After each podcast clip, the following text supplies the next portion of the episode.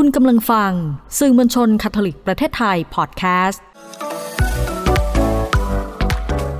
Alive by ดรจิตรา เพราะชีวิตยังต้องดำเนินต่อ การต่อยอดการเรียนรู้ในแต่ละย่างก้าวของชีวิตจึงเป็นสิ่งสำคัญ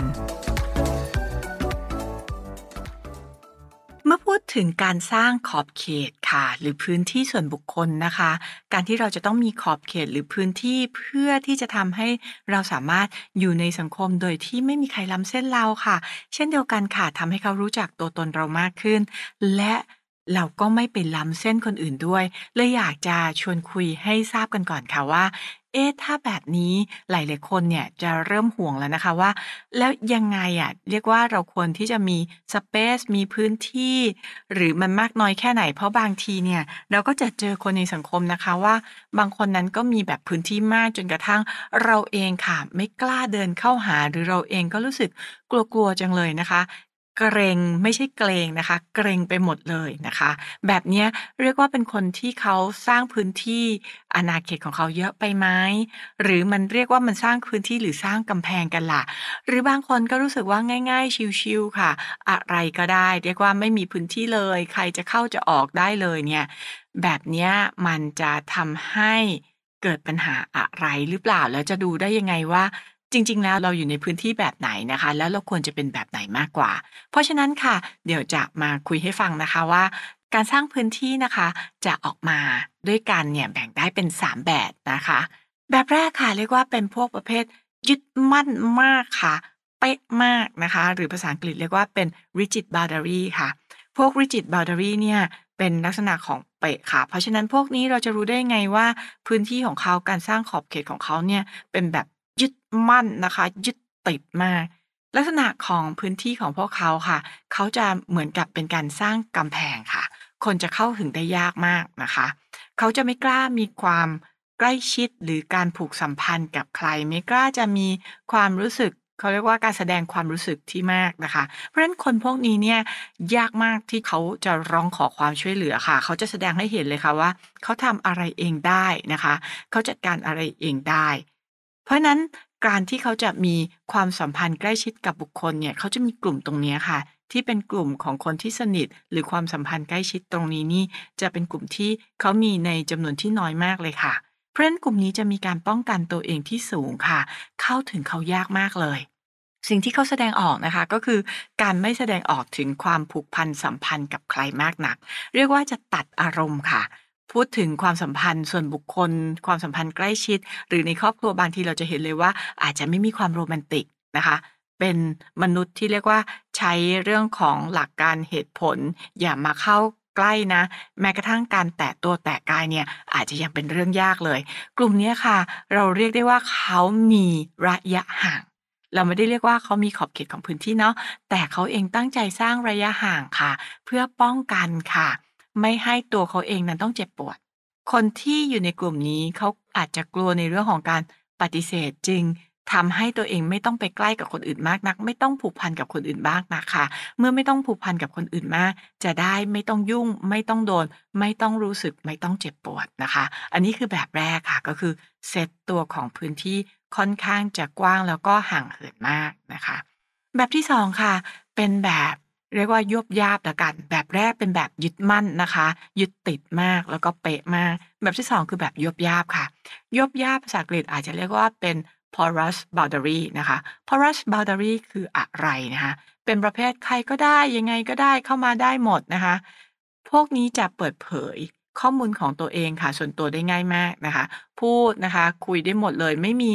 ปิดบังอะไรนะคะและบางทีมันเป็นข้อมูลที่เป็นข้อมูลส่วนตัวมาก ที่เราอาจจะเก็บไว้ก็ได้ แต่ไม่ค่ะใครถามอะไรตอบหมดเลยค่ะ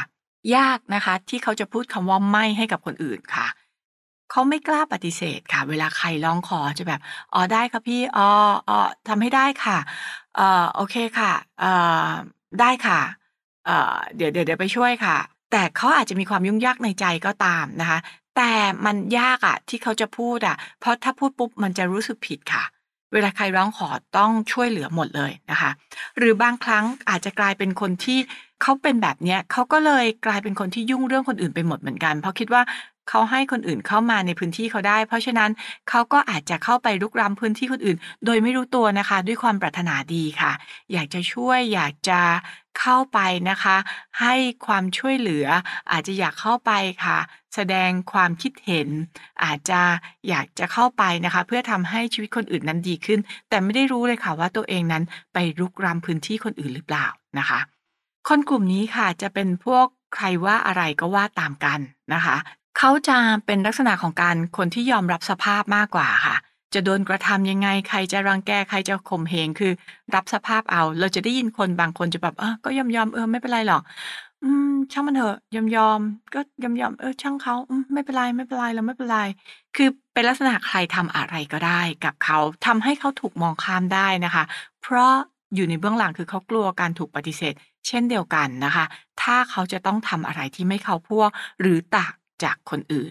เพราะฉะนั้นมันยากมากนะคะที่เขาจะอยู่เพียงลำพัง เขาจะถูกปฏิเสธ เขาเองนะคะ รู้สึกทนไม่ได้ถ้าคนอื่น จะบอกว่าไม่ชอบเขาหรือว่าไม่รักเขา เพราะนั้นกลุ่มพวกนี้ก็จะเป็นลักษณะแบบยบยาบค่ะ ให้คนอื่นมารุกล้ำพื้นที่ส่วนตัวของตัวเองได้ง่าย คือทุกอย่างยอมได้หมดนะคะ เพื่อคนอื่น กลุ่มสุดท้ายเราเรียกว่าเป็นกลุ่มยืดหยุ่นค่ะ หรือภาษาอังกฤษค่ะใช้คำว่า healthy boundary ค่ะ ลักษณะยืดหยุ่นหมายความว่าอะไรคือ คนกลุ่มนี้นะคะ เขาจะมีคุณค่า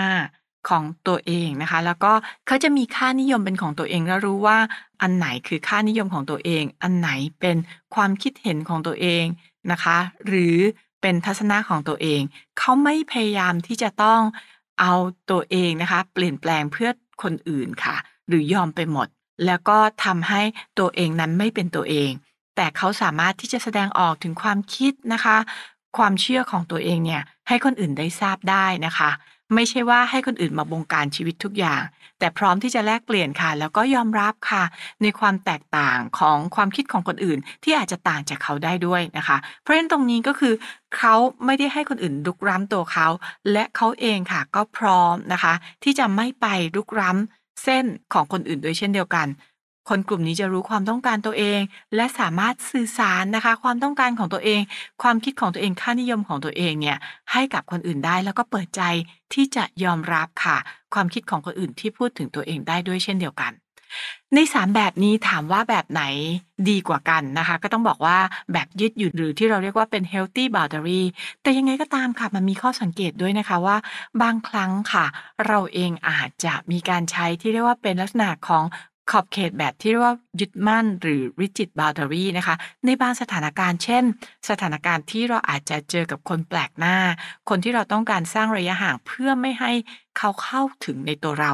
ถ้าเรามีจุดประสงค์ค่ะ ของการที่ต้องใช้แบบนี้ เพราะเราต้องการตัดความสัมพันธ์ เราไม่ต้องการยุ่งเกี่ยว เราไม่ต้องการนะคะ ที่จะติดต่อสัมพันธ์กับ คนบางกลุ่มบางประเภท การใช้ตัวของ rigid boundary สามารถใช้ได้นะคะ นั่นหมายความว่าเราใช้อย่างมีจุดประสงค์ค่ะ เราไม่ได้ใช้มันตลอดเวลา หรือการใช้ที่เรามองว่ามันยวบยาบนะคะ หรือเรียกว่าเป็น porous boundary ค่ะ คือให้คนอื่นได้ลุกล้ำในด้านของพื้นที่ส่วนตัวเรา บางทีเราจะเห็นบ่อยมากค่ะ ในพื้นที่ของครอบครัวค่ะ อันนี้เนี่ยต้องเรียกว่าบางครั้งเรายอมนะคะ ให้คนอื่นลุกล้ำพื้นที่ส่วนตัวเช่นนะคะ เราอาจจะนั่งทำงานอยู่ แล้วคุณแม่คุณพ่อของเรานะคะนานๆจะเรียกร้องในเรื่องของการออกไปข้างนอกสักทีหนึ่งเพราะว่าปกติเราชวนไปไหนก็ไม่เคยไปเลย อยู่ๆวันดีคืนดีค่ะขณะที่เรานั่งทำงานอยู่ คุณแม่คุณพ่อกลับมาพูดว่าเขาอยากจะไปสถานที่นี้เขาอยากจะไปกินข้าวที่นี้ เราก็อาจจะรู้สึกว่า โอ้ นานๆทีเขาไม่เคยพูดเลย มีแต่เราขอแล้วเขาก็บอกปฏิเสธตลอด แต่วันนี้แม้ว่าเราทำงานอยู่เราอยากจะทำงานให้เสร็จ แต่เราค่ะจะใช้ในด้านของ porous boundary ก็คืออะไม่เป็นไรในเรื่องของการทำงานเราทิ้งไว้ก่อนเลยนะคะ แล้วเราเองค่ะ ให้เวลาตรงนี้กับพ่อแม่ เพราะเราคิดว่าเราจะมาเคลียร์งานของตัวเราได้นะคะ หรือวันนี้เราอิ่ม แต่เขาอยากจะชวนไปทั้งๆที่ตอนเช้าเนี่ยเรากินเยอะมาก แต่เราก็ยอมค่ะที่จะ ให้เขาไปในสถานที่ที่เขาอยากจะไป ร้านอาหารที่เขาอยากจะกินทั้งๆที่เราก็อิ่มมากหรือร้านที่เขาจะไปเราเพิ่งไปกินมาเองนะคะ เรายอมเพราะเรามองเห็นในด้านของความสัมพันธ์ เราอยากจะรักษาความสัมพันธ์ที่ดี เราอยากให้พ่อแม่ของเรารู้สึกดีค่ะ แต่ทั้งนี้ทั้งนั้นการใช้ porous boundary ไม่ได้ใช้ตลอดเวลา ไม่ได้ใช้จนกระทั่งเราลืมตัวตนของเราไป แต่เรามีการใช้ได้บ้างในบางครั้ง นั่นหมายความว่าเรามีวัตถุประสงค์ในการใช้นะคะ เพราะนั้นดังนั้นจะเห็นนะคะว่าถ้าเราจะพูดถึง boundary ที่ดีที่สุด เราจะนึกถึงคำว่า healthy boundary แต่อย่างไรก็ตามค่ะ การเลือกใช้ boundary ก็สามารถที่จะเลือกใช้ได้ในจุดมุ่งหมายนะคะ หรือเป้าประสงค์ที่เราต้องการให้เป็น และการเลือกใช้ boundary ทั้งนี้ทั้งนั้น มันจะต้องสร้างความสุขให้กับตัวเราเองได้ และก็ไม่ไปรุกร้ำนะคะ หรือเบียดเบียน คนอื่นด้วยเช่นเดียวกัน เรียกว่าสามารถอยู่ร่วมกันได้อย่างดี เพื่อสุขภาพกายเราก็ดีสุขภาพจิตเราก็ดีด้วยค่ะ คลิปหน้าค่ะจะพูดอะไรกันต่อเกี่ยวกับเรื่อง boundary นะคะ ติดตามกันได้ค่ะสำหรับคลิปนี้ลาไปก่อนค่ะ สวัสดีค่ะ